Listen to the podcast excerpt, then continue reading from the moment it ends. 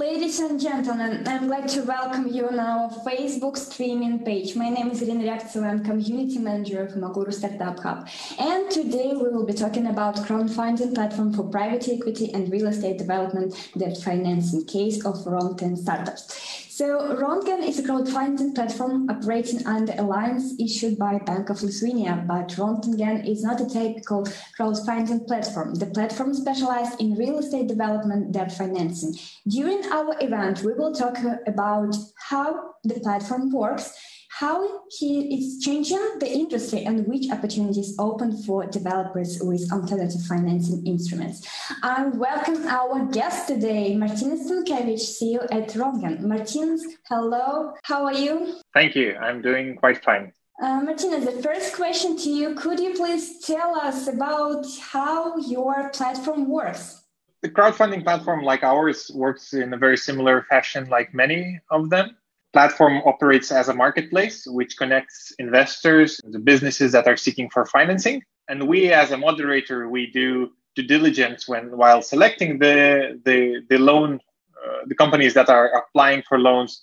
And then it's on the other side we do all the investor relations contracts uh, drafting legal structuring and for example anti-money laundering procedures that are obliged by bank of lithuania and uh, how you started uh, your platform? What, how you decided to do such a platform? The need for finance for for a platform like this came to us very naturally. My co-founders at, at that time, so it was four years ago, were real estate developers uh, who were increasingly seeing and, and facing the fact that bank financing was becoming more and more difficult to, to acquire and main reasons to for that were that for banks it became not interest not that interesting to work with smaller real estate developers as well as lack of competition in the in the baltic market was obvious and, and banks were not really uh, trying that hard to to work for their clients. We as real estate developers we saw a niche that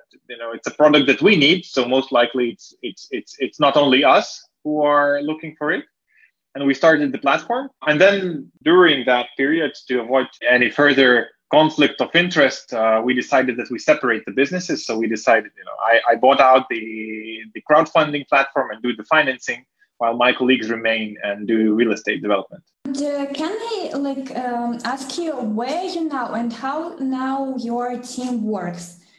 Are you like uh, online works or you have an office in Lithuania?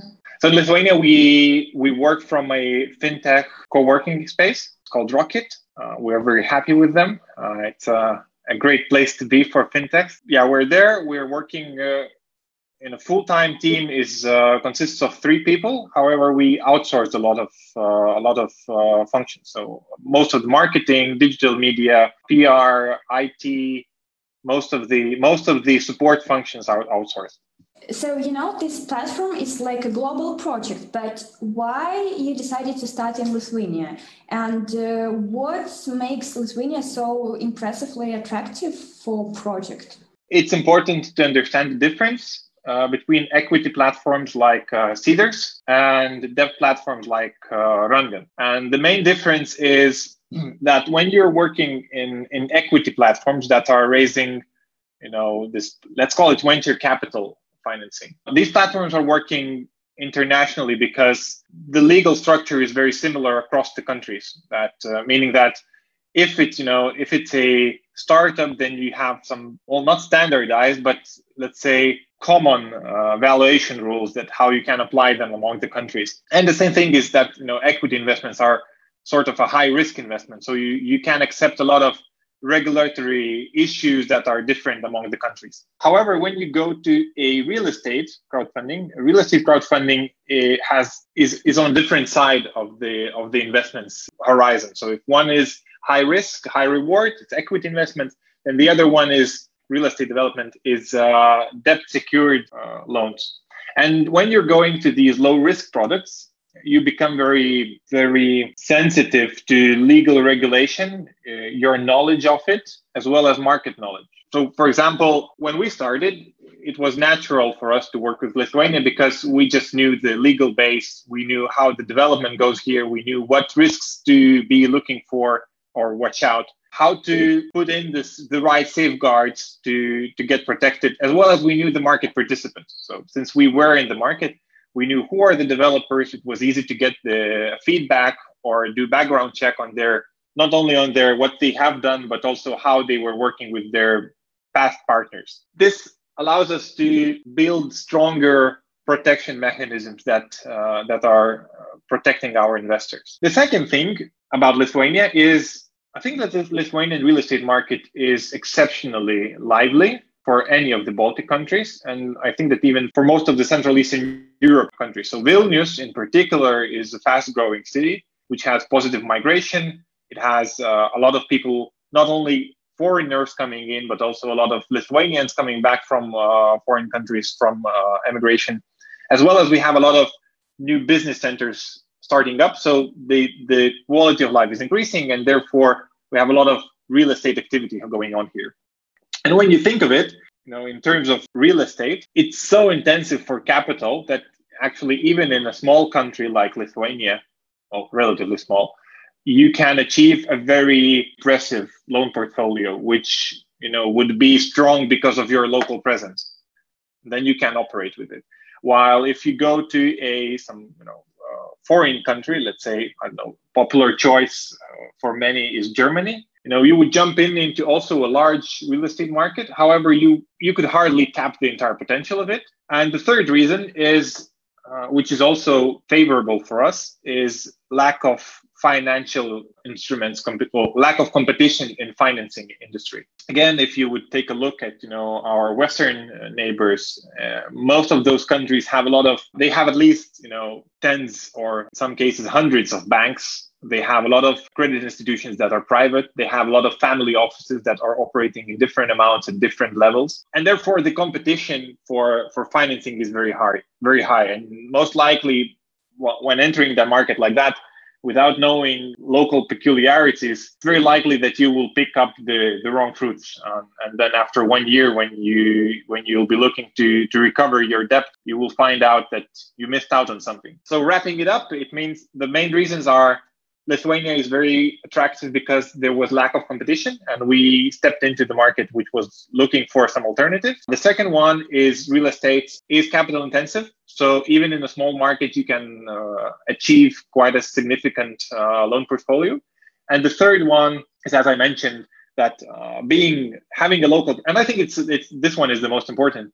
Having a local presence, you know, being a local gives you a significant edge over over anyone else uh, when selecting the loans and doing the due diligence and making sure that your clients' funds are secure. Thank you. And I also, you have mentioned about investors. And uh, as we know, you have all 1,000 registered investors on your platform. And one question how did you manage to involve all of them to your platform? It's quite cool results. 1,000 investors is quite great. I think it's important to, to differentiate. So we have 9,000 registered users, and 9,000 registered users, to give you a perspective, is almost more than half of the amount of people who are trading stocks in Lithuania. So it means that we have nearly every investor in Lithuania and most likely more than, than those who are trading equities. Then the conversion rate that, you know, the, the active investors, we have now over a thousand of them. And we see that the participation rate is increasing now rapidly. The strange thing and interesting thing about crowdfunding platforms, which is, I think, very important to, to, to think about when uh, for anyone thinking of this business, is that crowdfunding platform is a trust business. To start a platform, it takes a very long time, and it doesn't really uh, matter how big is your budget. You know, I, I have seen companies who have seven digit budgets and they they struggle the same as as ones that you know having a smaller budget and, and do it bootstrapping. And the reason for that is managing people's money people's savings is a very um, it's a very sensitive topic which requires you know people's people to gain trust in you to see that you're not a scam to see some track record uh, see how you're doing with recoveries if if there are any. It takes time because your loan is you know 12 18 months the first client who will make an investment and and will be able to rec- recommend you saying that you know yeah i have invested and my experience was good from the beginning till the end it will take one and a half year which is very long. And since investments is very word of mouth kind of product, the, the best uh, marketing material you can get is, is recommendation. It takes a very long period because you need to, you know, so if, if one investor tells to three of his friends after this one cycle, so you had one after one and a half years, you have three, and then after one and a half years, so three years already, you still have only nine people. It goes exponentially, but it takes very long time to get that kick going. For us, it was exactly like that. We were anticipating it, uh, but we were not sure whether it will work out like this. And it actually happened exactly like that. So it was first year, I think we had 1,000 registered users. Second year, we had something around two or 3,000 users. Then last year, we finished with 7,000. And now in the first couple of months, we gained another 2,000. So it really goes logarithmic, which is really, you know, exciting to see and, and, and know that people are trusting you, but also at the same time is really long way. It's a long path to, to actually get where you are. It's quite also interesting that it really grows number of users. And my question is about COVID. Uh, does COVID crisis affect somehow on your previous plans or results? Because, you know, lots of business were affected by COVID and lots of these things. And what about your platform? Maybe some projects uh, appeared uh, with the same of uh, with the theme of coronavirus or some kind of this, or maybe it's even affected your business at all. We didn't have any projects that are COVID nineteen uh, related. However, we maybe I'll tell. I will, I'll, I'll say like this. So it was 2010, 20 January, right? Uh, so we were planning. So what's our goals? What are our goals for, for the, for the year? then in March we drew a line saying, okay, so so we are changing our goals and we are stopping right here, and we need to think of what what what what's going to happen now because we are not that much related to, to to to health infrastructure. We are much more related to how real estate market develops. For example, what we had to do, we gathered most of the, well, actually every of our of our of the companies that are borrowing through Rungen, and we started discussion with them about how, how we should tackle this situation. For example, one of our developers, he was in the stage where he just acquired the land plot. He just started the construction. He was at the beginning of, of, of doing the project. With him, we were discussing, so we were not sure how, what will be the market demand. Back in 2020, January or March, when the coronavirus started, we should remember that everyone were expecting it to, to be, you know, uh, another uh, year 2008. It, would, it, it, should have been a financial crisis. So everyone were expecting that. We and our developers with whom we were working also were anxious about whether the demand will remain for, for the for the product that they're making. For some of them, we we agreed that we will make a more conservative financing, so we uh, increased the the protection levels.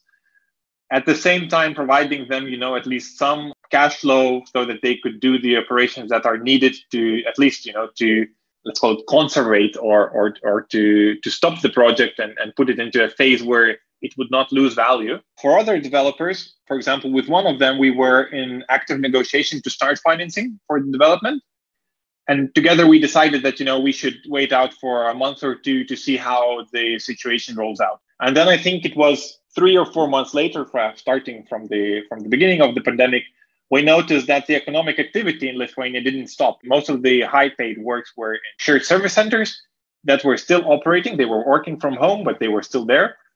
Uh, we saw the, all the financing packages that were released by EU, and we decided that the market potential will not die out. So we stepped in back to the project, and then we re, you know, we restarted the financing so 2020, okay, it was uh, more difficult than we we expected. We financed the turnover was lower than we were anticipating, but overall, I would say that we did.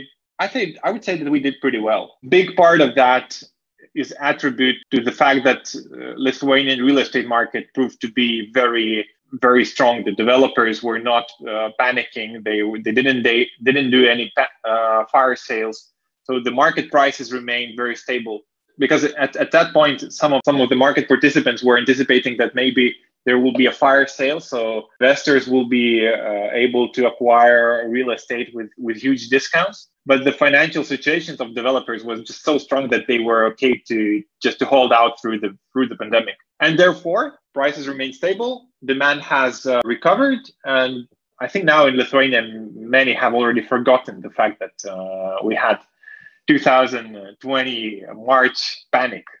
Yeah, it's quite cool. And uh, if we uh, talked about past, but let's talk about the future. How do you see the future of industry, P2P financing? What will be in the maybe next year or in next five years, maybe? What do you think about it?